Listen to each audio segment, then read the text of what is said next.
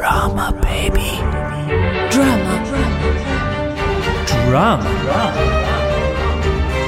Drama, Baby.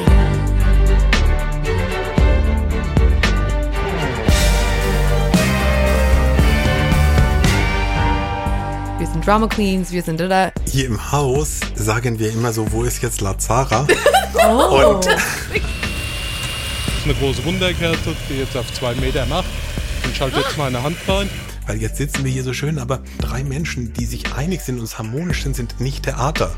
Ja, das heißt, für Theater muss immer jemand sagen, was ich dir immer schon sagen wollte. Die Text von ähm, der Oper ist auch sehr bedeutungsvoll und man muss das wirklich lesen als Gedicht.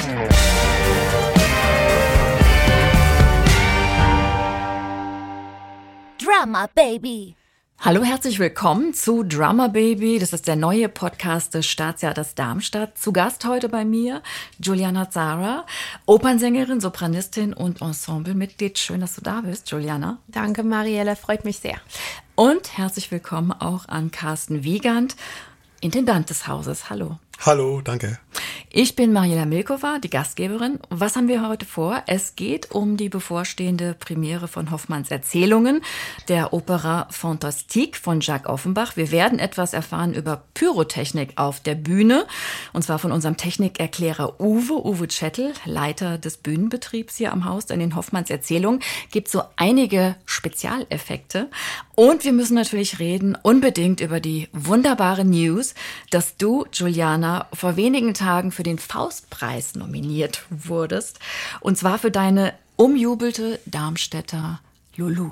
Herzlichen Glückwunsch erstmal. Vielen, vielen Dank. Ich bin so begeistert. Was hast du, was war das Erste, was du gedacht hast, als du davon erfahren hast? Ähm, ich könnte das eigentlich nicht äh, glauben. Ähm, das ist so eine schöne Erfahrung, so viel Arbeit in einem Piece zu stecken und dann, wenn man wirklich was äh, zurückbekommt von das Publikum und von ja so ähm, die anderen deutschen Theatern, das ist schon was sehr special ist und ich bin sehr dankbar dafür. Carsten, ist dieser Faustpreis sowas ähnliches wie der Oscar? Kann man das vergleichen? Also erstmal ist es ein bisschen ähnlich strukturiert, weil es für in jeder Kategorie am Schluss drei Nominierte gibt und dann gibt es eine große Preisverleihung, die ist dieses Jahr am 25. November im Thalia Theater in Hamburg und da trifft sich sozusagen ganz Theater Deutschland und dann wird in der Preisverleihung gesagt, wer jeweils den Preis bekommt und dann wird eben so ein Umschlag geöffnet oder jemand öffnet eine Urkunde und guckt, an wen von den jeweils drei Nominierten geht der Preis. Insofern hat man sich da offenbar am Oscar orientiert und natürlich auch an der Idee, dass, dass es irgendwie schön ist, wenn einmal im Jahr alle zusammenkommen und wenn man das feiert und wenn man guckt, was herausragend war und dort werden so Ausschnitte gezeigt daraus und danach gibt es irgendwie eine große Party und einen Empfang und man trifft mal alle, das ist sehr schön. und- und natürlich ist das irgendwie eine große Ehre und wunderbar, da nominiert zu werden. Und wer sitzt da in der Jury? Also wer entscheidet das am Ende? Ja, das Verfahren ist so, dass man sich, Theater können sich nicht selber bewerben und auch Theaterschaffende nicht, sondern nur andere Theaterschaffende können sagen, ich habe an einem anderen Haus, nicht meinem Haus, was gesehen, was so bemerkenswert war, das würde ich gerne vorschlagen. Und unter allen Vorschlägen, die so eingehen, wählt dann eine Jury mit Fachleuten und unter Beteiligung der Akademie in Bensheim so, das ist irgendwie sehr verschiedenartig zusammengesetzt und die sichten dann verschiedene Bänder, Unterlagen, Aufführungen, wie sie können und daraus entsteht dann jeweils eine Liste von drei Nominierten. Das heißt also, du läufst seit einigen Tagen mit einem breiten Grinsen hier durchs Haus. Kann man das so sagen? Ja, also natürlich ist das irgendwie für uns ein wirklich sehr besonderes Jahr, weil so die erste echte Nach-Corona-Spielzeit, eine sehr erfolgreiche Spielzeit hier und das Publikum ist wirklich in großer Zahl zurückgekommen und wir sind als Staatstheater Darmstadt gleich zweimal nominiert. Genau. weil das Hessische Staatsballett, was wir zusammen mit dem Staatstheater Wiesbaden haben, ist auch nominiert und die sind zum fünften Mal nominiert und die haben auch den Preis zweimal gewonnen in verschiedenen Kategorien mit einer ganz wunderbaren Produktion, in der unser Opernchor, die Damen und Herren unseres Opernchors zusammen mit dem Tanzensemble einen sehr besonderen Abend kreiert haben. Und der Stolz und das breite Grinsen kommt auch daraus, dass das, finde ich, eine wirklich tolle Erfahrung und Bestätigung ist, dass für uns diese Nominierungen wirklich was Besonderes und was vielleicht auch ein bisschen Mut, also was Mutiges oder was Wagemutiges honorieren, weil wo gibt's das, dass ein Tanzensemble mit einem Opernchor zusammen eine Produktion erarbeiten kann mit zwei jetzt Shootingstars äh, des Balletts und das wird dann irgendwie so ein besonderer, bewegender, auch spiritueller Abend oder gibt eine unglaublich begabte, tolle junge Sängerin, aber Lulu ist wirklich eine gefürchtete Partie. Und dass dann irgendwie der Castingdirektor Sören Schumacher, der Generalmusiker Daniel Cohn, unsere Operndirektorin Kirsten Uttendorf, dass alle sagen, das trauen wir Juliana Zara zu, das machen wir jetzt und das bereiten wir lange vor. Und dann kommt eine Sängerin, die ist so nervenstark und sie ist auch so diszipliniert. Und noch so jung. Und so jung. Ziemlich und jung. Dann, und, dann, und, und dann ist die Premiere und in den Tagen danach hören wir von allen möglichen Leuten, die sagen, wir haben von Juliana Zara, wer ist das? Was habt ihr für eine Sängerin-Ensemble? Das muss großartig sein, wir wollen zu einer Vorstellung kommen und so weiter. Und da steckt natürlich, wir werden darüber sprechen, so viel Arbeit auch und so viel Vorbereitung Ja. und, und das ist, man darf das ja auch sagen, das sind Leute in der Premiere und die sagen, wir, wir würden nicht glauben, dass das eine gebürtige Amerikanerin ist, weil es so fehlerfrei Deutsch ist in den gesprochenen Texten und in den gesungenen Texten und das ist nicht nix. Juliana, du hast eben geschmunzelt, als Carsten davon sprach, dass es eine sehr schwere Rolle ist. Äh, Wie ging's dir damit? Schritt für Schritt. Ähm, ja, äh, das ist so schwierig von allen Seiten. So, dass einerseits das Partie ist super lang. Ähm, zweitens, in unserer Produktion war ich nie nicht auf der Bühne. Also du warst immer auf der Bühne, Ich war immer auf Zeit. der Bühne Genau. die ganze Zeit. Ähm, ohne Pause, ohne fast ohne was zu trinken. Das war ähm, so von der Länge her auch sehr schwierig und auch so wie das Gesangspartie geschrieben ist. Das geht tief, das geht hoch. Das ähm, Orchester spielt immer ziemlich laut. Es ist auf Deutsch ähm, und die Text von ähm, der Oper ist auch sehr ja, sehr meaningsvoll, sehr, sehr, sehr bedeutungsvoll und man muss das wirklich lesen als Gedicht und das hat auch viel, viel ähm, gedauert, bis ich zu dem Punkt gekommen bin, dass ich äh, mich wohlgefühlt habe, das auf eine Bühne zu machen, weil ähm, Wir müssen kurz vielleicht nochmal sagen, für alle, die diese Oper vielleicht nicht kennen von Alban Berg, dieses Stück erzählt ja vom Aufstieg und Niedergang dieser Frau, die die Männer geradezu magisch irgendwie anzieht, aber auch von ihnen ausgenutzt wird.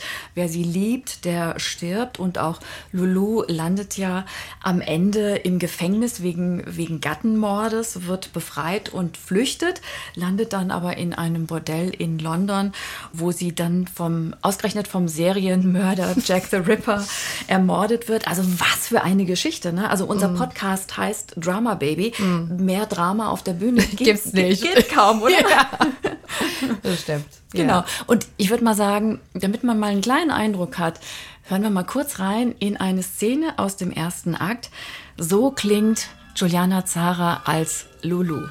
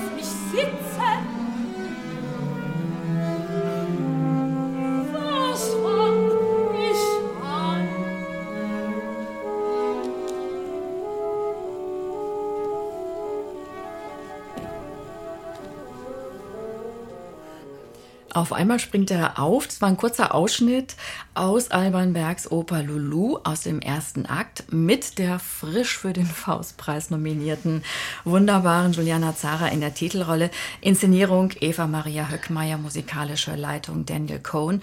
Juliana, du hast gerade sehr konzentriert zugehört. Vielleicht auch ein bisschen kritisch. Ich habe da irgendwas so gesehen im Gesichtsausdruck. Kannst du sich selber gut hören? Ähm, nicht so gerne. Ähm, wenn ich mich anhöre, dann ja, bin ich immer auf der Suche, was besser zu machen. Oh Gott. so ist es für mich kein ähm, Genusserlebnis. aber, nein. aber ich kann mich gut verstehen, dass die anderen Leute nicht so eine Erfahrung mit meiner Stimme, das ich hatte. So, für mich ist das nötig, sowas zu machen, weil sonst, ja, bin ich, ich muss immer so mich verbessern. Ja. Die Lulu wird ja immer so dargestellt als femme fatale schlechthin. Du sagst aber, das ist deine Traumrolle überhaupt. Warum eigentlich? Warum nicht? Ähm, ja, äh, äh, äh, Hass femme fatal. Ich hasse diese ähm, Er- Anerke Er Erkennung von, ja, von, von, von die, weil ich denke, sie ist nur ein Mensch, die versucht, was Menschen versuchen, das ist ihre Leben zu verbessern, ähm, eine Möglichkeit zu finden, Leben zu leben und genau, sie, sie macht, was sie machen muss. So. Mhm. Es ist auf jeden Fall ja eine sehr, sehr starke Rolle, eine sehr, sehr starke Persönlichkeit. Und ich will dich das jetzt einfach mal fragen, weil ich dich gerade hier sitzen habe. Es gibt ja immer so dieses Klischee von dieser Operndiva, die ähm, privat immer auch so ein bisschen Drama Queen ist. Ist da was dran oder lachst du darüber? Ja, in einem Sinne, das, äh, das, das stimmt in einem Sinne, weil wir sind sehr hoch konzentri- konzentriert. Ähm, wir müssen uns sehr beschützen von ähm, anderen Leuten und so wegen äh, ja, Gesundheit und so. Ähm, wir müssen immer die Stimme schönen und nicht zu viel sprechen und nicht zu viel im Restaurant, ins Bar und sowas zu gehen. Aber für mich, weil ich, für, wenn ich auch eine, auf einer Bühne bin, das kostet mir viel Energie. Und dann, wenn ich privat bin, ich bin, ich würde nicht sagen Couch Potato, das stimmt auch nicht, aber In Jogginghose. ja, ich bin mehr so ein, ja, ziemlich ruhiger Mensch. I mean, immer äh, ein bisschen Drama Queen steckt auf jeden Fall in mich Aha, drin. Also dann doch. Ja, jein, it's yes, aber Das ist dieses gewisse Etwas vielleicht auch, was man braucht, um Ja. auf der Bühne zu wirken, oder? Genau, I I mean, I think jeder Mensch hat einen Teil Ego und bei Sängern müssen wir genug Ego zu haben, dass wir uns bemühen, das Karriere zu machen. Und ähm, auf jeden Fall gibt es eine gewisse Persönlichkeit, die das macht. Ich Mhm. habe das auch bemerkt, weil mein Freund ist auch Sänger und wir sind beide so Ihr seid beide Drama Queens. ein bisschen Zu Hause. But it's okay. Ja, ich mag das. Ich meine, hier im Haus, so auf der Probe oder unter, sagen wir immer so, wo ist jetzt Lazara?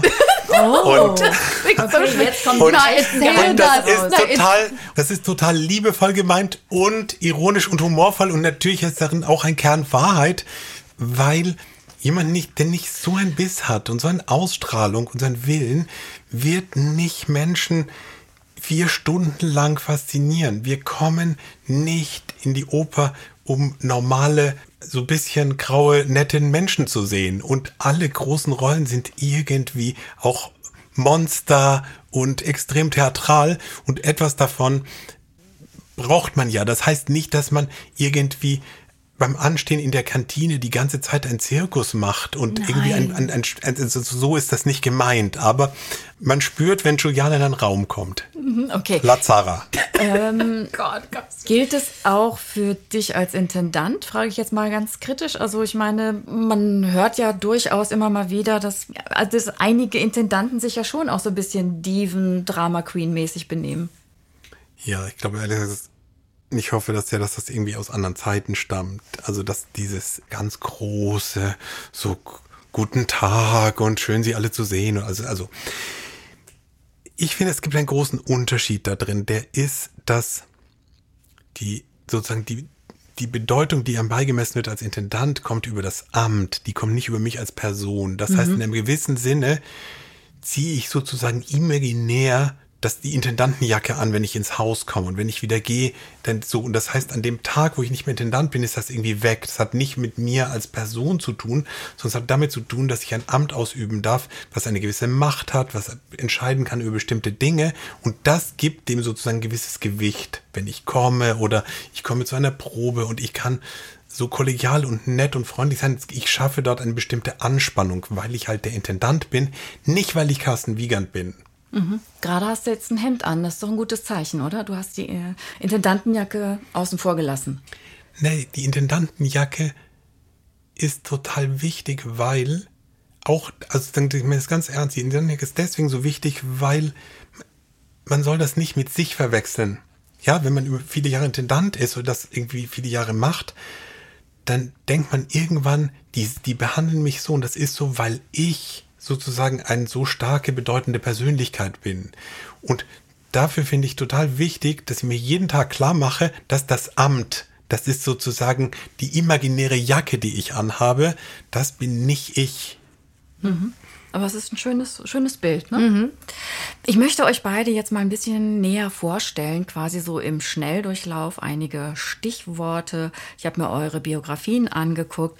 Juliana, Koloratursopran, gilt als ein aufstrebender Opernstar. Die Zeitschrift Opernwelt zum Beispiel beschreibt deinen Sopran als glasig klar, höhenrein, der dabei völlig unangestrengt klingt. Sie könne die Lieder so gestalten, dass sie direkt ans Herz packen, findet der Münchner Merkur. Juliana ist seit der Spielzeit 2021-22 Ensemblemitglied hier am Staatstheater Darmstadt, wo sie neben der Lulu zuletzt auch als Cellina in Mozarts Don Giovanni zu sehen war, unter der Regie von Carsten Wiegand. Bevor sie nach Darmstadt kam, war sie zwei Jahre lang Mitglied des Opernstudios der Bayerischen Staatsoper. Sie wurde 1993 in Kalifornien geboren, studierte Gesang am Oberlin Conservatory of Music in Ohio, wo sie ein Stipendium der Mezzosopranistin Marilyn Horn erhielt. An der Hochschule für Musik Hans Eisler in Berlin erwarb sie dann bei Professorin Anna Corondi ihren Master. Und wenn du nicht auf der Opernbühne stehst, hörst du eigentlich nur Pop und Rap, nie Klassik, oder? Ja. Das finde ich schon mal ein super Geständnis. Was hörst du da so? Ähm, gerne ein bisschen Doja Cat, gerne. Doja ähm, Cat? Ja. Das ist, das ist diese US-Rapperin, die doch Ja, gerade so mehr für Schlag äh. Schlagzeilen gesorgt hat, ne? Die hat doch, die hat doch 500.000 Follower verloren, Ja. weil sie sich ein bisschen unfreundlich benommen hat und, zu ihren Fans gesagt hat, ich, ich kann euch doch alle gar nicht lieben, weil ich kenne euch überhaupt. nicht. Ja, das stimmt. Sie das hat ist ein ein- Vorbild für dich. Well, ähm, so das ist in den letzten Jahren ist sie ein bisschen crazier geworden, aber ähm, sie hat so angefangen in ihre Zimmer so ähm, so YouTube YouTube Videos, Music Videos zu machen. Ähm, das eine, can I cuss on this podcast? No, right? Weil es ist ihre erste Lied war Bitch I'm a Cow Okay. und sie hat sich aus äh, Kuh angekleidet und so und aber das war super lustig und auch super ironisch und sie ist ähm, auch von LA und ich mag ihre Style und ihre Vibe total gerne. Aber was ähm, ihre Reaktion zu ähm, Fa ähm, Fame und so ist, dass sie sagt zu den Fans und zu den Leuten, die ihr ähm, Musik verkauft und so, ähm, hey, ich bin auch meine eigene Person und that's kind of the der, der Grund, die sie sagte, ja, es ist mir egal, ob du meine Kleidung magst oder mein Instagram-Post magst, weil ich bin meine eigene Person, obwohl ich ein Public Figure jetzt bin. Das ist nicht mein Problem. In, in einem Sinne mag ich das, weil ich denke, die Leute, die so viel ähm, Fame hat, in, I mean, das kommt zu einer Opernsängerin nie, ähm, so ein bestimmter Fame. So, wir sprechen zu einem anderen Thema jetzt.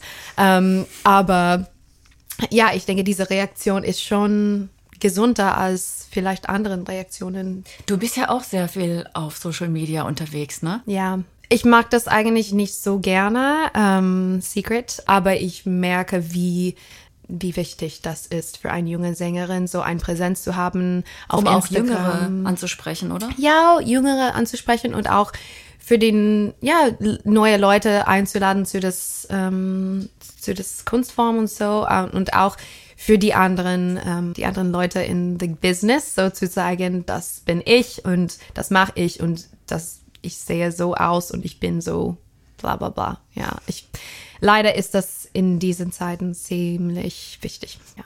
Carsten, du bist ja auch ähm, Nachrichtenjunkie, ne? Bist du auch viel auf Social Media unterwegs?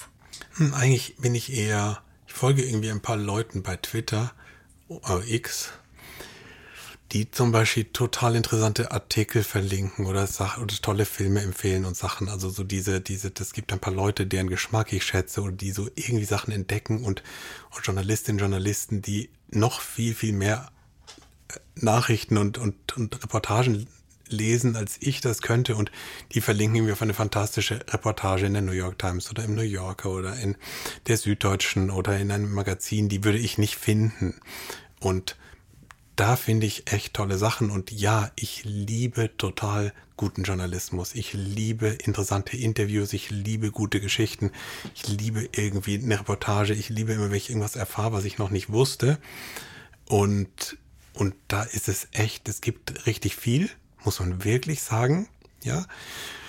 Es gibt nicht überall richtig viel. und Es gibt auch eine Krise von einer bestimmten Art von Journalismus, aber, aber da ist es nützlich und dafür ist für mich eigentlich, das ist eigentlich das Interessante für mich an Sozial Social Media, dass Leute Dinge empfehlen und ich denke, ah, diese, ich habe schon zwei Sachen gesehen, die diese Person empfohlen hat, die mir total gefallen haben. Die dritte, der glaube ich auch. Schauen wir jetzt mal auf deine Bio. Du bist geboren 1972 in München. Du hast Germanistik, Politikwissenschaft und Betriebswirtschaftslehre studiert in München und Berlin. Seit 2014 bist du Intendant des Staatstheaters Darmstadt.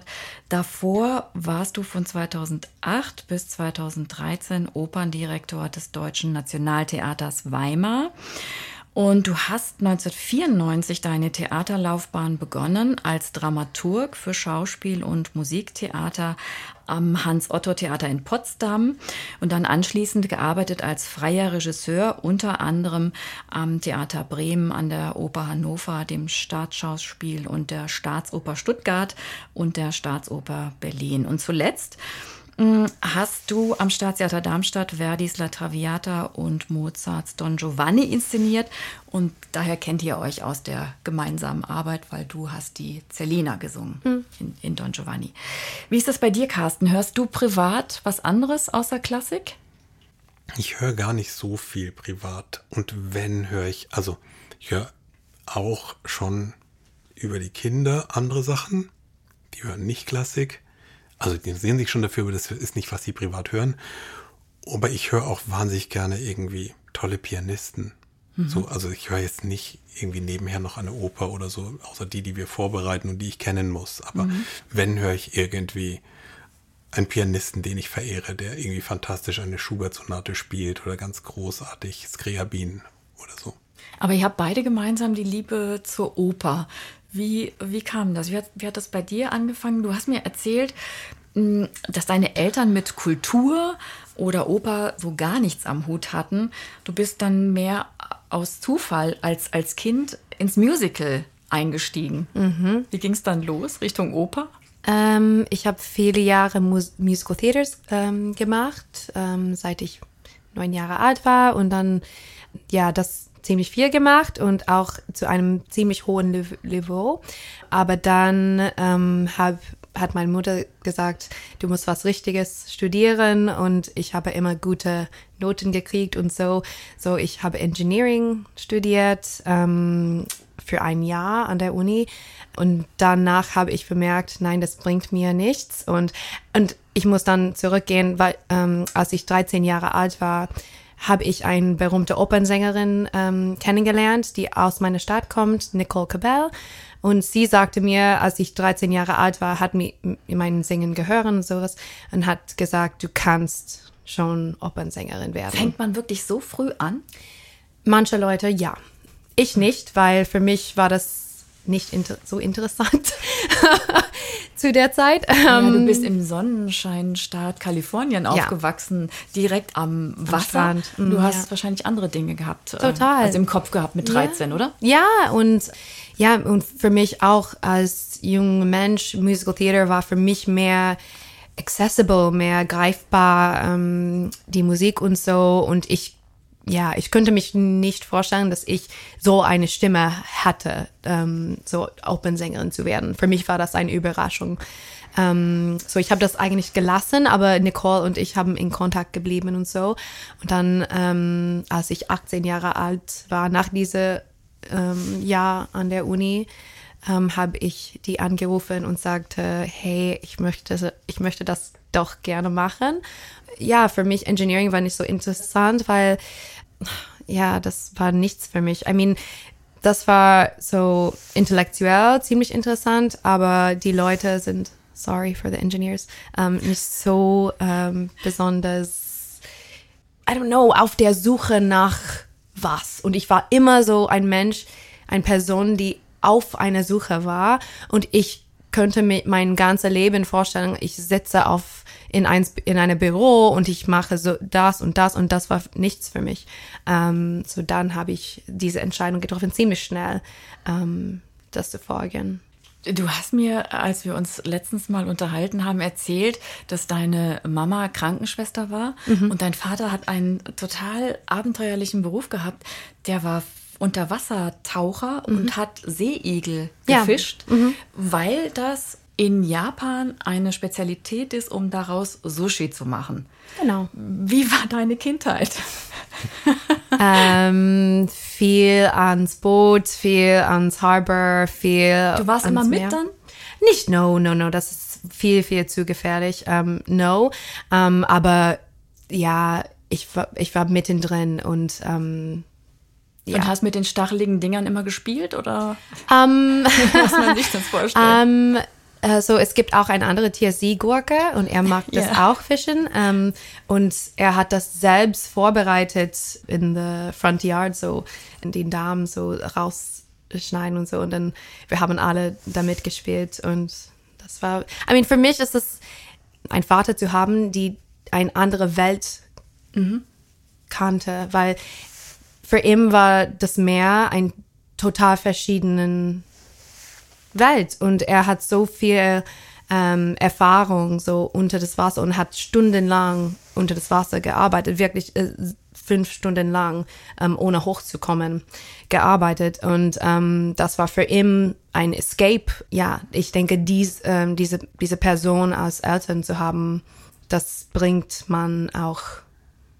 was, ja, can't really, man kann es nicht beschreiben, aber Würdest du sagen, dass das Meer heute noch so eine Art Sehnsuchtsort für dich ist? Ja, ja. Ich bin, ich fühle mich nicht wohl, wenn ich so weit von das Meer bin. Wie bist du dann nach Darmstadt gekommen? Gute Frage. no. No. But ich mag sehr der Arbeit hier und ja. Carsten, zur Frage, wie sie nach Darmstadt gekommen ist. Wie scoutet man so ein Talent? Wie findet man so ein großartiges Talent? Wie gelingt das dann, so jemanden nach Darmstadt zu holen? Na, die Leute, die das Casting machen, die sich um die Sängerbesetzungen kümmern, um die Ensemblemitglieder, also Kirsten Uttendorf, unser Castingdirektor und Betriebsdirektor Sören Schumacher, Thomas Mehnert, alle diese Leute lieben Stimmen und lieben Talente. Ja, unser Generalmusikdirektor Daniel Cohn und, und meine Wenigkeit. Und dann gucken wir, dass wir gut vernetzt sind, dass wir Leute kennen, die uns jemanden empfehlen. Versucht man sich irgendwie einen Ruf aufzubauen, der heißt, dass dort man Chancen bekommt und dass man dort irgendwie das, also dass da Leute aufgebaut werden und dass man versucht mit Sorgfalt Leute weiterzuentwickeln, Talente in einem Ensemble. Und dann kriegt man einen Hinweis und dann sagt, hört euch doch die mal an oder die ist in München im Opernstudio oder die ist dort oder so. Und dann guckt man, dass jemand vorsingt und wir versuchen auch, wenn wir uns sozusagen intensiver für jemand interessieren, dass wir immer eine Arbeitsprobe machen, weil nur auf einer Bühne zu singen mit der ganzen Nervosität und Anspannung ist das eine, aber wie kann man mit, wie, wie kann man miteinander arbeiten? Ja, wie ist das, was zu entwickeln? Und das war so, dass wir Juliana dann engagiert haben. Sehr schön. Thank you. Ähm, Naja, und das ist ja auch, das ist auch, das gibt dort auch so ein veraltetes Bild, was da drin besteht, dass Menschen, dass, dass, dass so eine Institution Leute vorsingen lässt oder SchauspielerInnen vorsprechen lässt oder man macht ein Bewerbungsgespräch. Aber der zentrale Punkt ist, beide Seiten lernen sich da kennen. Ja. Ja, ist auch nicht so, dass auch ein, ein talentierte junge Sängerin hat schon die Auswahl und es muss auch für sie stimmen. Das ist ja ihre Lebenszeit. Das ist irgendwie, also das ist so, man soll das nicht vergessen, dass dass eben es nicht nur davon handelt, dass jemand auf eine Bühne kommt, guckt irgendwie in einen dunklen Zuschauerraum gegen Scheinwerfer, weiß nicht, wer die sieben Leute sind, die dort sitzen und dann über einen urteilen und geht dann wieder weg, sondern dann geben wir uns Mühe, dass das ein bisschen persönlicher ist, dass die Menschen vorgestellt werden, dass man sich kennenlernt. Und das finde ich sehr wichtig, dass über so einen Prozess, wie man die Leute findet, dass der beidseits ist.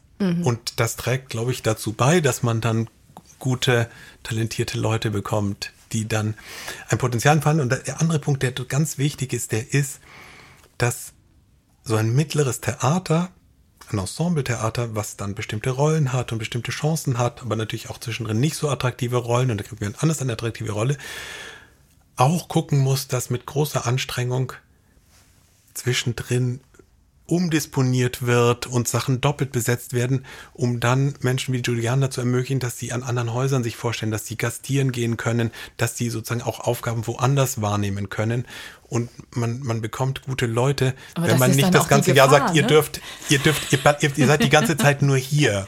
Aber so, dann- das ist irgendwie dann- so ein, ein Balance. Dann wird man ja anderswo auch total aufmerksam. Und dann äh, ist sie vielleicht eines Tages weg. Ja, aber das ist, äh, das ist unsere Denke. Unsere Denke ist, dass das Schicksal von so einem Theater und die Chance von so einem Theater, tolle Besetzungen zu haben, ist, dass Menschen ein paar Jahre hier sind und wachsen und wir, so wie bei Juliana, alle Freude daran haben, auch die Menschen, äh, äh, die Zuschauerinnen und Zuschauer, sozusagen ein paar Spielzeiten lang die Schritte zu sehen und dann zieht jemand weiter zu anderen Aufgaben und dann kommt jemand Neues, sozusagen wieder mit einem großen Traum und einem großen Talent und hoffentlich eben guten Nerven und auch der Fähigkeit im richtigen Moment das dann zu zeigen. Ja. Und dann bin ich so immer mit der Staatstheater Darmstadt gebunden, dass das mein erster Real Success da hatte. Und das, das ist auch so ein sehr gutes Gefühl, so ein besonderer ähm, Support zu haben von das Haus und von all, die, alle, alle die Leute, die hier sind, dass ich wirklich mich gut wo- wohlfühle, auf eine Bühne was Tolles zu machen, weil ohne diese Wohlfühl gibt's kein gute Darsteller. Das, weil, wie gesagt, wir sind Drama Queens, wir sind und wir, wir brauchen dieses Gefühl von, ja, von, ähm, I don't know, einerseits Freiheit, andererseits, ähm, ja, so ist eine sehr komplizierte ähm, Balanceakt, aber ähm, das haben wir hier am Staatstheater.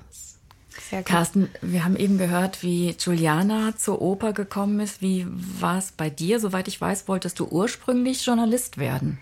Ja, ich wollte Journalist werden und ich habe alle, alle Genres total geliebt. Ich liebe die heute noch. Also ich gehe gerne in Ausstellungen, ich gehe gerne in Museen, in Kunstmuseen, ich gehe gerne äh, ins Tanztheater, in das Schauspiel, ins Konzert, in die Oper. So, ich mag all das und das hat mich irgendwie als Jugendlicher total gepackt.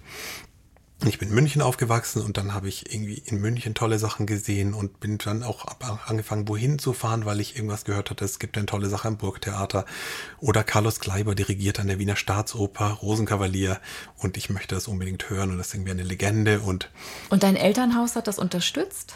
ja, die haben das unterstützt. Also Okay. meine Mutter. also es war ein bisschen war- anders als bei Juliana. Meine, meine Mutter war Kindergärtnerin, mein Vater war Bauingenieur. Meine Eltern haben schon das mit Staunen irgendwie gesehen und aber die haben äh, mich und meine Brüder darin ganz und gar unterstützt. Und wenn wir da hingehen wollten, sind wir da hingegangen. Und ich hatte auch tolle Lehrer. Ich dürfte manchmal einen Tag in der Schule fehlen, weil ich halt unbedingt Rosenkavalier mit Carlos Kleiber bitte? Echt? an der Wiener Staatsoper. So, dann habe ich halt mit den Lehrern gesprochen und gesagt, ich fahr da, muss da hin und dann steht man dort irgendwie eine ja halbe cool. Nacht für Stehplatz an und dann spielen die Wiener Philharmoniker und das ist irgendwie eine totale Legende und man weiß nicht, wie oft der noch dirigieren wird und dann konnte ich da hinfahren und dann habe ich halt angefangen, auch mit ich irgendwie Pressekarten bekommen, da überhaupt rein darf, über die Bayreuther Festspiele zu schreiben und über die Salzburger Festspiele und ich war ein bisschen verblüfft, wie jung dann irgendwie der Journalist war, der angekommen ist.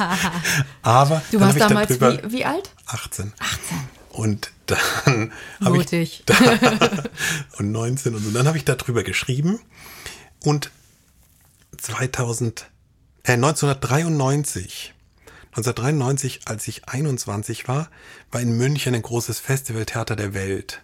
Und da waren wirklich fantastische Gastspiele von Peter Brook und von äh, Luc Bondy und der Wooster Group und allen damaligen großen Theaterlegenden.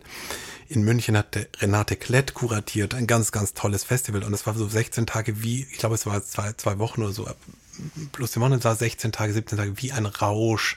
Und, und mit ein paar Theaterleuten, die ich kannte, weil ich so gern Theater geguckt habe, waren wir irgendwie jeden Abend noch in dem Festivalzelt und haben bis ins Morgengrauen diskutiert über die Aufführungen, die wir gesehen haben, manchmal mit drei Aufführungen einem Tag gesehen. Und einer der Theatermenschen, die da dabei waren, Stefan Merki, der in München ein Privattheater geleitet hat, das Teamtheater, der wurde ein paar Monate später zum Intendanten vom Theater in Potsdam berufen. Und dann hat er sich irgendwie meine Nummer beschafft und mich angerufen und gefragt, ob ich da Dramaturg werden möchte. Ich sagte, ja, ich habe ja noch nie an einem Theater gearbeitet, ich weiß gar nicht, was ein Dramaturg macht. Und der hat gesagt, ja, aber ich habe dich jetzt irgendwie, das. ich habe dich irgendwie da gehört in der Diskussion und wie du über Theater sprichst und wie du das beobachtest und wie du das machst. Das würde mich irgendwie interessieren. Und dann bin ich da hingefahren, haben wir ein paar Gespräche gemacht. Und dann bin ich im Frühjahr 1994 in Potsdam Dramaturg für Schauspiel und Musiktheater geworden. Und ich hatte ein bisschen, wie soll ich sagen, einen anspruchsvollen Start dort, weil an meinem zweiten Arbeitstag habe ich im Hof des Theaters einen altgedienten Mitarbeiter des Theaters getroffen und eine Mitarbeiterin, und die haben mich zur Seite genommen und der Mitarbeiter hat zu mir gesagt, nur damit das klar ist, Sie sind jung, Sie kommen aus dem Westen, Sie hatten einen tollen Vorgänger, der musste jetzt hier gehen, auf Sie hat hier niemand gewartet. Oh, toller Einstieg. So, das war mein zweiter Arbeitstag. und, und dann habe ich da irgendwie eine Produktion gemacht mit Thomas Thieme und den einstürzenden Neubauten, die dürfte ich als Dramaturg begleiten. Und dann habe ich mit Thomas Thieme und äh, Fred, später Friedrich Schirmer und dann in der Oper Peter Musbach oder Albrecht Puhlmann immer Leute gefunden, die an mich geglaubt haben. Also ich habe dann angefangen zu inszenieren und die haben an mich geglaubt und haben mir irgendwie tolle Aufgaben anvertraut. Und Stefan Merki hat dann nochmal an mich geglaubt, weil dann bin ich bei ihm in Weimar am Nationaltheater Operndirektor geworden, als ich dann schon Opernregisseur war und ich habe Schauspiel und Oper inszeniert. Und so bin ich eigentlich als Zuschauer zum Theater gekommen. Als Zuschauer, weil ich das so sehr geliebt habe und weil ich das so einen politischen Ort fand. Also ein Ort, wo man irgendwie lernen kann, dass Leute in einem Stück vollkommen verschiedene Blicke auf die Welt haben und vollkommen verschiedene Meinungen haben. Und man sitzt unten und denkt, die haben alle recht. Das geht eigentlich nicht, aber die haben alle Es recht. gibt keine Wahrheit. Es gibt kein, es gibt Ja. sozusagen die Wahrheit ist sozusagen irgendwie individuell und das ist irgendwie ein Aushandlungsprozess. Das, also, das ist ja auch der Punkt von Drama Baby, dass der Kern von Bühne ist einfach, dass es einen Konflikt gibt, dass Menschen verschiedene Blicke haben, weil, weil jetzt sitzen wir hier so schön, aber zwei Menschen oder drei Menschen, die sich einig sind und es harmonisch sind, sind nicht Theater. Ja, das heißt, für Theater muss immer jemand sagen, was ich dir immer schon sagen wollte. Total. Ja, Ja. Fang doch das mal geht an. gar nicht. Ja, ja. genau. Und und was ich äh, dabei aber sagen kann, ist, dass man kann fantastisch mit Juliana streiten. Juliana ist, Juliana Okay, ist echt jetzt- tough und jetzt Juliana ist voll, Juliana ist voll tough. Juliana ist echt gefürchtet. Juliana ist hat auch, ja, Juliana hat einen wirklich scharfen Aber wir haben uns Humor so an der. Juliana hat einen Humor, der so hart an der Grenze ist von ein gutes Gespür zu sagen. Es ist fast bösartig. Und es ist so, dass man kurz erschrickt. Und ich liebe das. Jetzt kommt's raus. Das ist total toll. Und, und Manchmal. deswegen, es gibt sozusagen irgendwie, ja, die Figuren, die auf der Bühne auftreten und die du erschaffst auf der Bühne, die haben meistens einen Abgrund. Irgendwas in ihnen ist auch evil oder Ja. böse oder finster. Und das nützt schon, wenn man da eine Fantasie hat und nicht ein durch und durch nette Person ist. Und Juliana Ja. ist rasend nett, aber nicht durch und durch. Ach, die Niemand ist aber nur durch mit den durch. Seegurken, Klar. denen die Gedärme ausgenommen wurden. Ja. Vielleicht hat das irgendwelche, irgendwelche Sachen hinterlassen. Vielleicht. ähm, Ja. Findest du dich darin wieder, was Carsten sagt? Ja, I mean, ich kenne mich sehr gut und ich weiß, ähm, wie ich bin, aber ich muss sagen, dass, dass für mich immer mein Humor ist so immer mm, super ernsthaft. I don't know. It's like, ich bin nie gemein, würde ich sagen. Oder fast nie gemein. Ähm, aber ich habe ein paar, ich habe ein paar dirty Jokes und ein paar Jokes, die ein bisschen an der Grenzen gehen. Und ich bin auch, ich, ich, ich bin total der Meinung, dass als Person, der auf einer Bühne steht, wir müssen so alles in uns haben und ähm, Die Abgründe braucht man auch. ja, und ähm, deswegen kann ich so einen Charakter wie Lulu spielen. Ich kann auch die anderen Charakteren, aber, aber ich denke auch bei einem Selina oder die einfachere, äh, with quotation marks, einfachere ähm, Charakteren,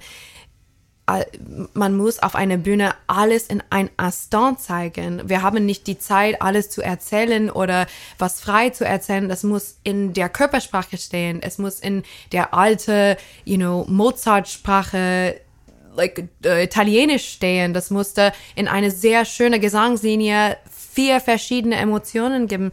Und das kann man nur, wenn man ein bisschen crazy ist.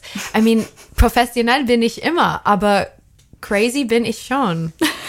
Das ist doch mal eine Aussage. Aber ich glaube, ich kann, ich kann ein Beispiel geben, Ja, was sag ich mal. meine, weil wenn Zerlina in Don Giovanni, Mhm.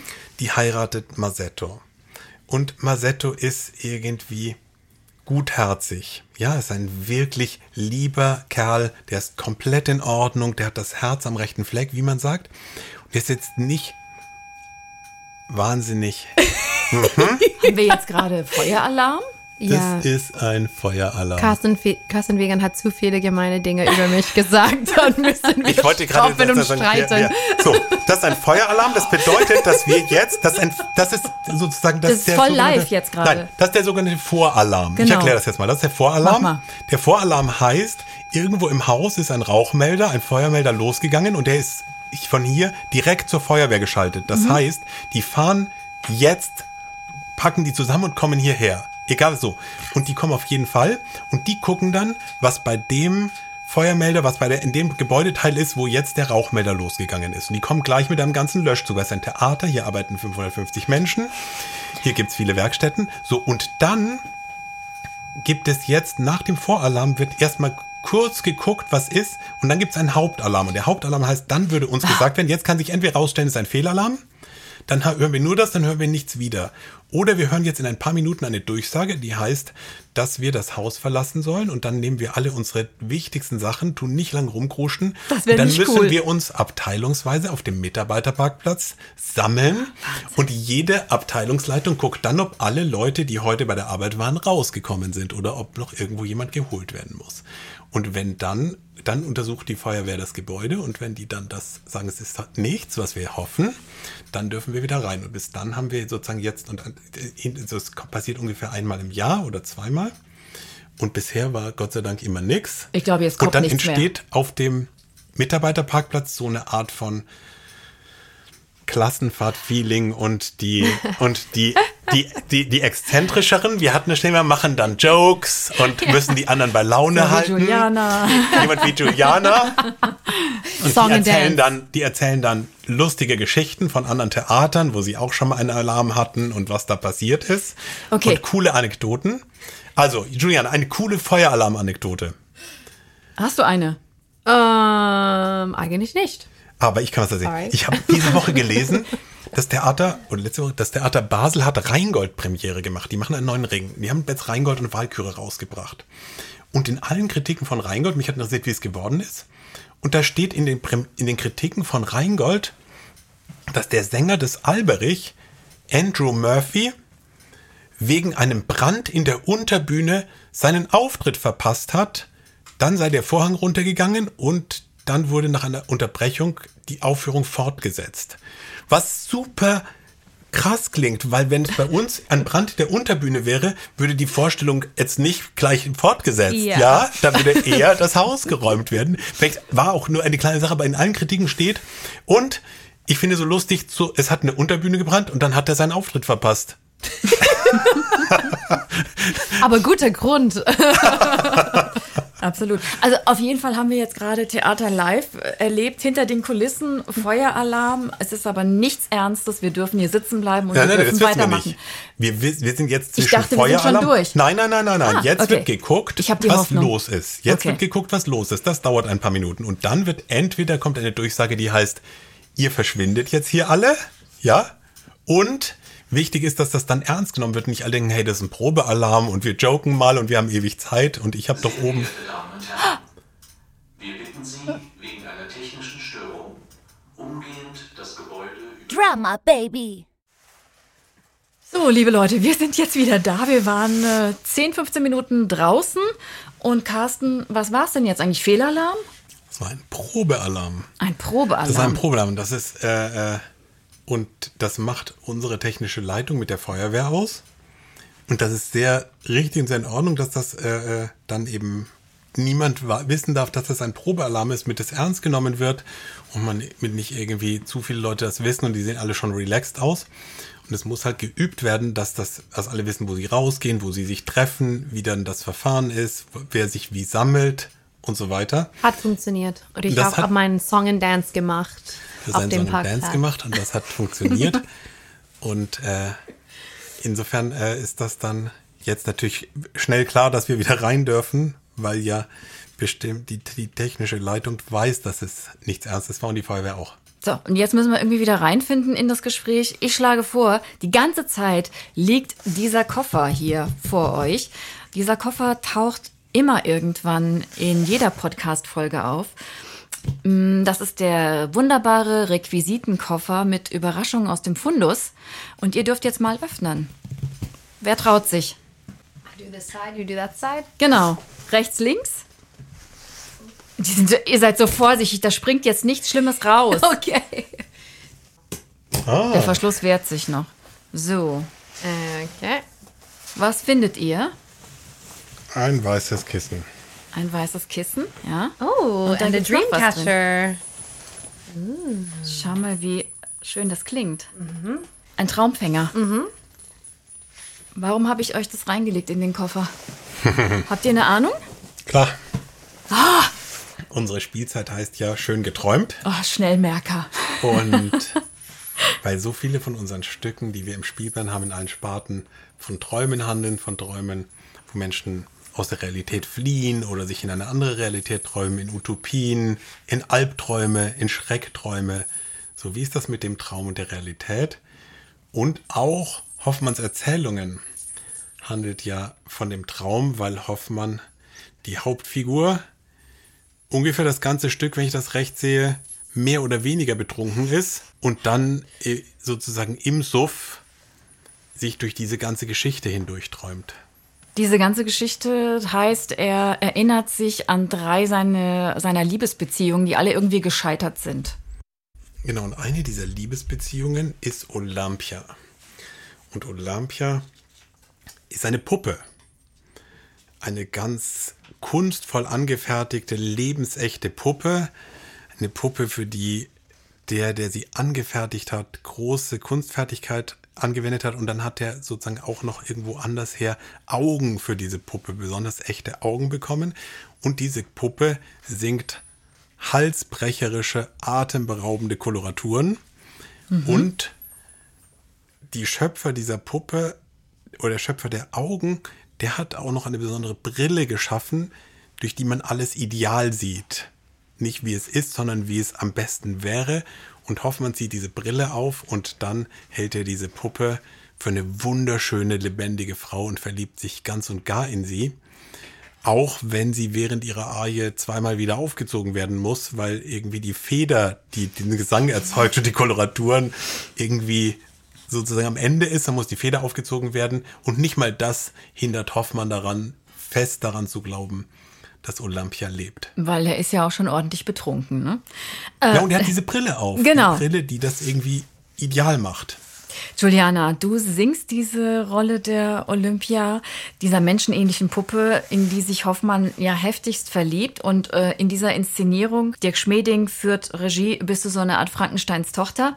Diese Rolle verlangt einem ja, glaube ich, als Sängerin so einiges ab. Ne? Also erstmal diese unglaublichen Koloraturen. Wir hören gleich mal rein. Und gleichzeitig musst du mit deiner Stimme äh, den abgehackten Gesang und diese mechanischen Tanzbewegungen der Puppe imitieren. Und an einer Stelle machst du sogar ganz zackig einen Spagat. Also wie herausfordernd war diese Rolle für dich? Oder Ja. ist sie?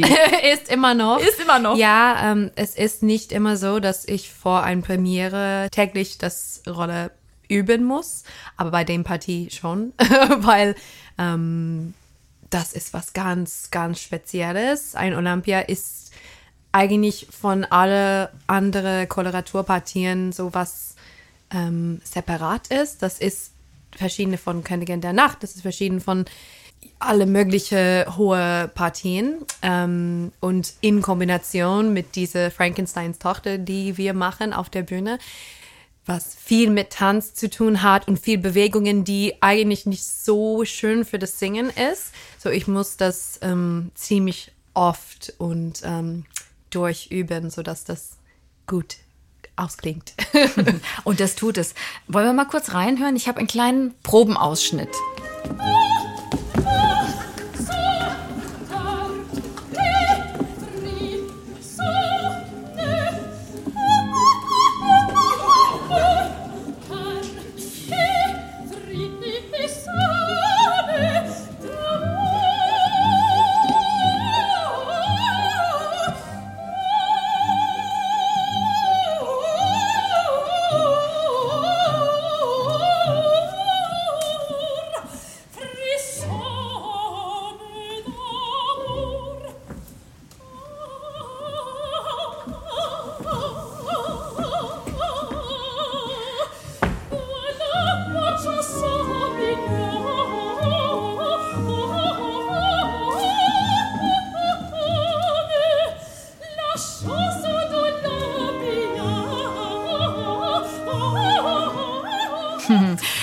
Juliana Zara als Olympia. Ein kurzer Probenausschnitt war das aus dieser berühmten Arie in Hoffmanns Erzählungen, die Oper von Jacques Offenbach, hat am 30. September Premiere am Staatstheater Darmstadt.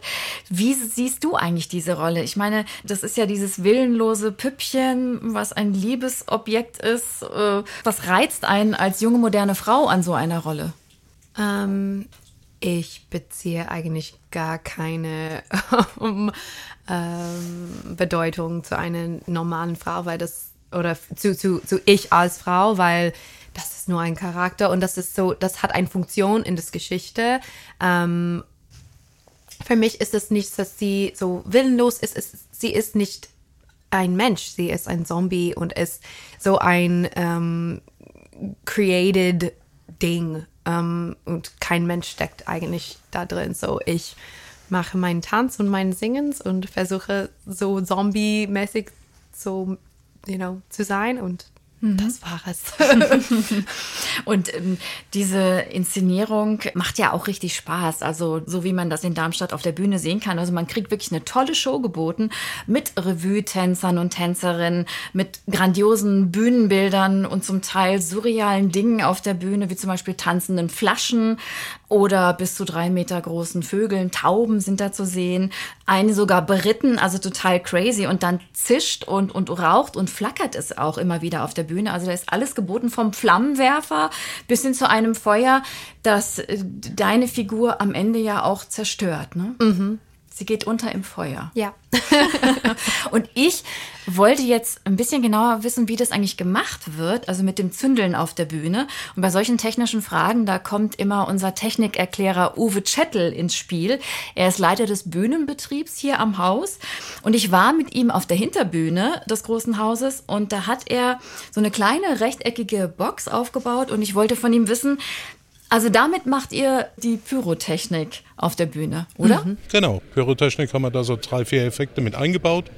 Einen davon haben wir jetzt vor uns stehen, das ist der sogenannte Sparkmaster. Was ist das? Der Sparkmaster führt zu Funken, aber kalten Funken. Das heißt, es gibt keine Möglichkeit zur Entzündung. Also das ist das Feuerchen, was ich auf der Bühne schon gesehen habe, in dem die arme Olympia Ja. am Ende zerstört wird. Genau. Von diesem Sparkmaster wird die arme Olympia zwar zerstört, aber eigentlich kann er nichts anrichten. Ich kann es dir gerne mal zeigen. Ja, mach mal, das würde ich gerne mal sehen. Ich werde dann auch meine Hand reinhalten, dass du siehst. Da passiert nichts. Okay? Wir zünden es. grüßt. Wow. Hörst. Das ist wie Silvester, wie Wunderkerzen. Genau, das ist eine große Wunderkerze, die jetzt auf zwei Meter macht. Und schalte jetzt meine Hand rein.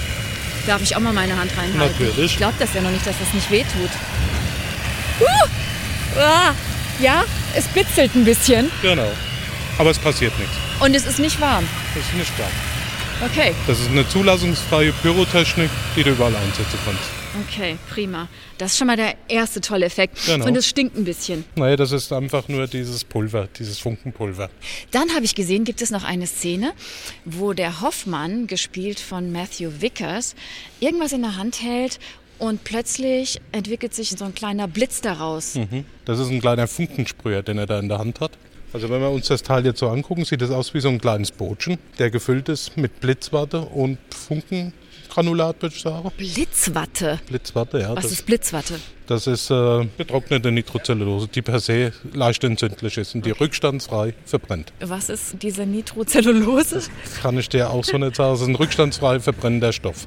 So, und jetzt zündelst du das mal. Ja, ich würde sagen, drücken wir es ab, oder? Ja. Machst du? Wow, Zack. das war aber ein kleiner Funke. Ja, das ist eine kleine Flamme, aber die ist für die Hand. Die hat er ja bei Hoffmann auch in der Hand. Genau, und es stinkt. Das riecht so ein bisschen. Das ist Genau. das, was man jetzt, dieses getrocknete, verflüssigt sich. Aber wie du siehst, komplett rückstandsfrei. Es gibt keine Asche und es hat keine Entstehungstemperatur. Und äh, ich glaube, bei Hoffmann im Flammenwerfer hast du das bestimmt gesehen. Kann Wenn er sein, rauskommt ja. mit so einem großen stählernen Rohr und das ist genau da, damit ist das gefüllt. Sag mal, habt ihr denn für so Pyrotechnik-Geschichten also spezielle Leute, die einzig und allein dafür hier sind am Haus? Genau. Da haben wir jetzt unsere tollen Mädels von der Requisite, die alle dafür ausgebildet sind. Die Chefin der Requisite ist dafür ausgebildet. Und dass wir das generell im Haus machen dürfen, da ist unsere Frau Direktorin. Hat diese Erlaubnisschein für Sprengstoffe. Okay, und wie verhindert man, dass der Feueralarm ausgelöst wird oder passiert das äh, generell nicht? Kann es gar nicht passieren? Doch, das kann immer wieder passieren. Aber wir haben hier Kombimelder, wo wir praktisch diesen Rauchanteil abschalten können. Und dann ist es nur auf Helligkeit. Und es wird nie so hell sein, dieser Dings. Es gibt Rauch, aber dass es oben auslöst. Also damit, wir schalten den Rauchteil ab und dann können wir Pyrotechnik machen. Zündelst du eigentlich gerne? Möchte ich jetzt nichts sagen ohne meine Brandkasse. Natürlich, wie kleine Kinder, es macht uns auch Spaß. Komischerweise hatten wir da auch das Thema Feueralarm, ne? Also das war wahrscheinlich ein Zeichen.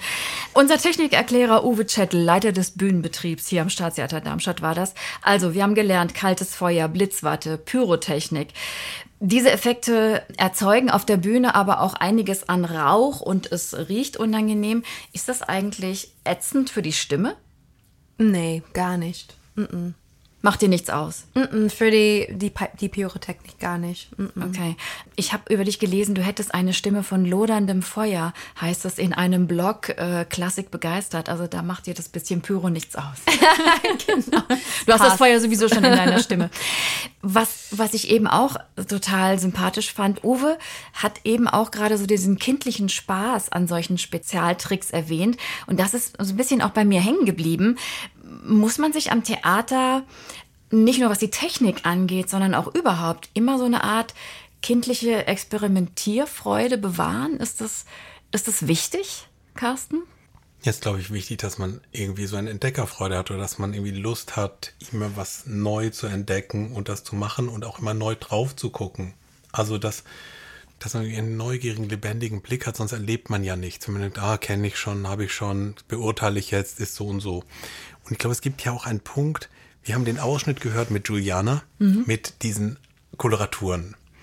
Und etwas von diesen Koloraturen ist ja ein bisschen wie Sport. Ja, wir sehen einfach gerne Leute, die irgendwie gefährliche Sachen machen oder die sich total anstrengen oder die müssen irgendwie diesen Sprung schaffen oder die müssen das und das machen. So, das ist ja nicht nur tiefe Kunst, sondern es gibt ja sozusagen so eine Art zirzensische Lust von den Zuschauerinnen und Zuschauern, die denken, ah, wird sie den Trick diesmal schaffen? Ja, kriegt sie einen hohen Ton? Ja, das ist sozusagen wie, wie eine, eine physische Lust. Man sieht das Adrenalin, man sieht den Nervenkitzel von dir, der Interpretin und, und es braucht ja die Koloraturen, weil die Komponistinnen, Komponisten, im Wesentlichen damals Komponisten, festgestellt haben, dass das halt so rasend Erfolg hat beim Publikum. Ja, das verkauft eben gut Karten und die Leute lieben das. Und wenn, wenn, wenn Juliana, wenn die Interpretin von Olympia alle Koloraturen toll schafft, dann gibt's Riesenapplaus und der Saal rast. Und das ist ja auch so eine Frage dann, dann diese, diese, mit der Frage von, stört dich der Rauch? Ja, meistens ist doch so, dass wenn die Sängerin oder der Sänger sagt, der Rauch stört sie, stört sie nicht der Rauch, sondern die haben ein anderes Problem und dann raucht's auch noch. Ja, die haben sowieso schon Angst vor der Passage oder vor dem und dann raucht's noch. Ja, das ist der Rauch gar nicht so ein Riesenproblem. Aber das ist sozusagen ja der Punkt zu sagen, hey, da kommt so viel Adrenalin. Du hast diese Arie, du weißt, dass alle auf die Arie warten. Die Arie ist super berühmt. So wirst du eigentlich ruhig und fokussiert über dieses Ausmaß von Adrenalin und über die Aufregung. Also sozusagen, das, das ja sozusagen mehr Lampenfieber als vor so einer Arie geht ja nicht. Und in Lulu gibt es auch so Passagen. I- Ja, ich habe keine andere Wahl, als fokussiert zu sein. Und dieser Adrenalin kommt durch das Singen, aber davor bin ich so, ich weiß, was ich tun muss. Ich, ich muss in einem Box für 20 Minuten sitzen oder stehen, ähm, bevor ich singe. Ich habe eine kleine Flasche Wasser und so da rein, aber das ist nicht so, dass ich, weil ich bin auf der Bühne in diesem Box. So, ich kann nicht ähm, vokalisieren und so. Das ist eine ähm, äh, eine Difficulty. Ähm, aber Schwierigkeit, ja. Schwierigkeit. Und da, da drin muss ich super fokussiert immer sein und, und gleichzeitig auch spontan bleiben. Ähm, das ist das Spiel zwischen die beiden. Aber ähm, ja, Lampenfieber habe ich das doch. Aber wenn ich mich ähm, gut äh, vorbereitet bin, dann eigentlich kommt diese Lampenfieber eigentlich nicht in der in der Frage und äh, für diese Olympia, ich fühle mich sehr gut vorbereitet. Es ist nur so ein physikalisches ähm, Gefühl, dass man so richtig das hat oder das nicht hat an dem Tag oder wenn man gesund ist oder nicht und Wenn du Lampenfieber hast, was machst du dagegen? I mean, ich kriege diese Lampenfieber nicht so, dass das so schlimm ist. Es ist bei mir nicht so schlimm. Ich kriege so diese Vorfreude und vielleicht ein bisschen ähm, Angst, aber in eine gewisse Maße. Das ist nicht zu viel. Bei mir äh, ist nicht zu viel bei mir. Ähm, aber was ich mache, wenn ich wi- wirklich ein bisschen ängstlich fühle, dann ja, ich gehe durch die Rolle, nicht singen, aber nur schauen. Ich mache die Bewegungen. Ich mache immer so, ähm, ich wärme meinen Körper auf, so physikalisch wie eine Tänzerin, auch die Stimme. Ähm, und wenn alles so wie normal sich anfühlt, dann weiß ich, dass ich bereit bin, obwohl ich ein bisschen, kleines bisschen Angst habe oder ein bisschen Vorfreude oder diese Energie, dass man hat vor einer Vorstellung. Ich weiß nicht, ob man das Lampenfieber nennen kann, aber auf jeden Fall gibt es ein gewisse, okay, ich muss das jetzt schaffen und hoffentlich schaffe ich, schaffe Ja, ich ja. das. Aber Ich glaube, es gibt ein schönes Wort dafür, das heißt Angstlust. Ja. Das Angstlust. ist, Ja. Angstlust ist, glaube ich, eine schöne Beschreibung Cool. dafür, dass man irgendwie so, dass man aufgeregt ist, aber sozusagen auf eine ängstliche, ungute Weise. Und ich glaube, wenn man nicht ein positives Verhältnis hat zu Angstlust, wird man schon nicht Koloratursopranistin, Ja. weil das kommt dann andauernd. oder nicht Sopranistin überhaupt oder und- nicht Sängerin überhaupt. Und, und, ja. nicht, und nicht das. Und, und ich finde, das hat sozusagen und der, und der andere Fall, der andere Punkt, den ich, oder der andere Aspekt, den ich sagen kann zu dieser Frage nach dem naiven Blick und dem kindlichen Blick, ist, dass Dirk Schmeding, der Regisseur, war, als ich Operndirektor war in Weimar, war der dort Regieassistent und Spielleiter. Und da haben wir den unglaublich begabt gefunden und ganz toll. Und dann hab, hat er irgendwie Regiemitarbeit bei mir gemacht und ich habe ganz viel äh, daran bewundert und von, von ihm gelernt. Dann ist er weitergegangen, hat die ersten Inszenierungen gemacht, die ersten Chancen. Jetzt macht er hat hier schon mehrere Inszenierungen. Und Jetzt sitze ich in einer Endprobe von Hoffmanns Erzählung und die Aufführung ist so voll mit unendlich vielen Bildern, Situationen, Kostümen, äh, äh, Sachen, die die erfunden haben, wo ich wirklich mit einer kindlichen Freude sitze und denke, boah, wie sind sie denn da drauf gekommen? Das ist ja cool. So, es, es gibt ja so einen Punkt, wo da gucken wir professionell, da gucken wir kritisch und da gibt es einen Punkt, da sitzen wir mit leuchtenden Augen da, was man ja so, sonst erlebt man nichts im Theater und denken, wow, die Herren vom Chor haben jetzt wirklich, ich werde es nicht spoilern, ja, aber die haben jetzt wirklich das an und als das treten die auf. Das ist ja krass. Wie cool ist das denn? Und dieser Punkt, irgendwie im Theater sitzen und denken, boah, da wäre ich echt nie drauf gekommen. Ja? Ja. So, wie, Aber also wie seltsam ist das auch, wie rätselhaft, auch sich nicht alles gleich zu erklären, sondern sagen, das ist wie ein surrealer, toller, Opern, Operetten, Trip und wir gehen mit Hoffmann auf diese Reise. Und das finde ich sozusagen, das ist irgendwie das Schönste an so einer Aufgabe wie Intendant oder Operndirektor oder Intendant der Operndirektorin, dass man so Geburtshelfer sein darf. Ja, ich habe irgendwie jetzt jemanden über so viele Jahre begleiten dürfen und gucken dürfen, was Dirk Schmeding für ein Regisseur wird und was der da ausbildet, was der alles kann. Und jetzt so komme ich in die Kantine zum Essen und dann sagen, die Probe war toll, er ist so super und das Team ist prima und es könnte irgendwie was werden. Und das ist irgendwie so Geburtshelfer zu sein zu dürfen und dann zu gucken, was da auf die Welt kommt. Das ist echt ein großes Ich ein wollte großes dich Vergnügen. nämlich gerade fragen, bezogen auf unser Spielzeitmotto, schön geträumt, Fragezeichen. Ähm, träumst du genau davon als Intendant, dass du ständig Geburtshelfer von etwas Neuem sein kannst? Oder was ist dein Traum? Das ist total mein Traum. Also, sozusagen, und zwar Geburtshelfer zu sein von was, wo ich auch noch nicht weiß, was da zur Welt kommen will. Also, ich habe nicht eine Forschung zu sagen, so und so ist die Aufführung von Hoffmann, die ich mir als Intendant wünsche. So und so ist die Aufführung von Liebestrank, die ich mir hier vorstelle, oder von Wilhelm Tell, sondern zu sagen, etwas Starkes, was mich packt, was dringlich ist, was Menschen be bewegt und erreicht, soll da entstehen. Und dabei sozusagen Geburtshelfer zu sein und zugleich, wie soll ich sagen, neugierig und respektvoll mit dem umzugehen, was da entstehen möchte. Ja, das ist irgendwie das Allerschönste an dieser Arbeit und auch eben das Schöne an, an solchen Prozessen. Ich weiß doch auch nicht, und unser Ballettdirektor Bruno Heinrichs weiß nicht, wie ein Abend werden soll von einem Ballettensemble mit einem Opernchor. Ja, wir haben das gibt's nicht so oft.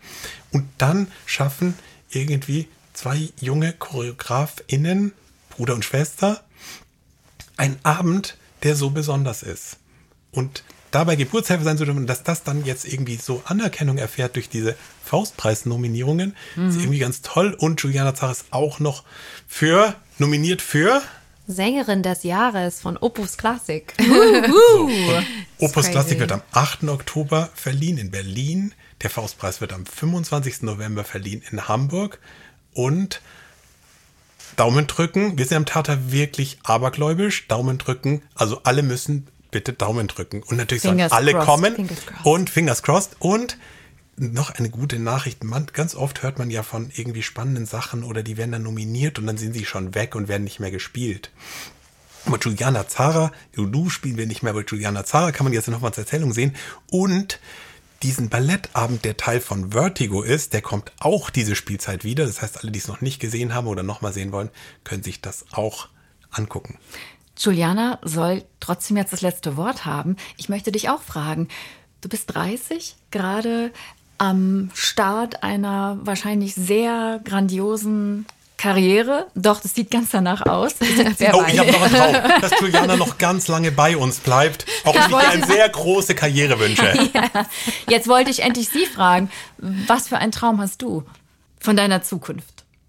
Ähm, ja, ich, ich versuche mir nicht zu klar Bilder zu machen, ähm, wie ich mein Leben aussehen ähm, möchte. Aber ich weiß, dass ich respektiert sein möchte in das Beruf. Das weiß ich und ähm, das kann viele Bedeutungen haben und viele ja, viele, viele, viele Results äh, zeigen und so, aber ich möchte fröhlich sein, whatever that means. Ich möchte äh, respektiert sein in der Beruf und mit meiner Freunde und Familie sein.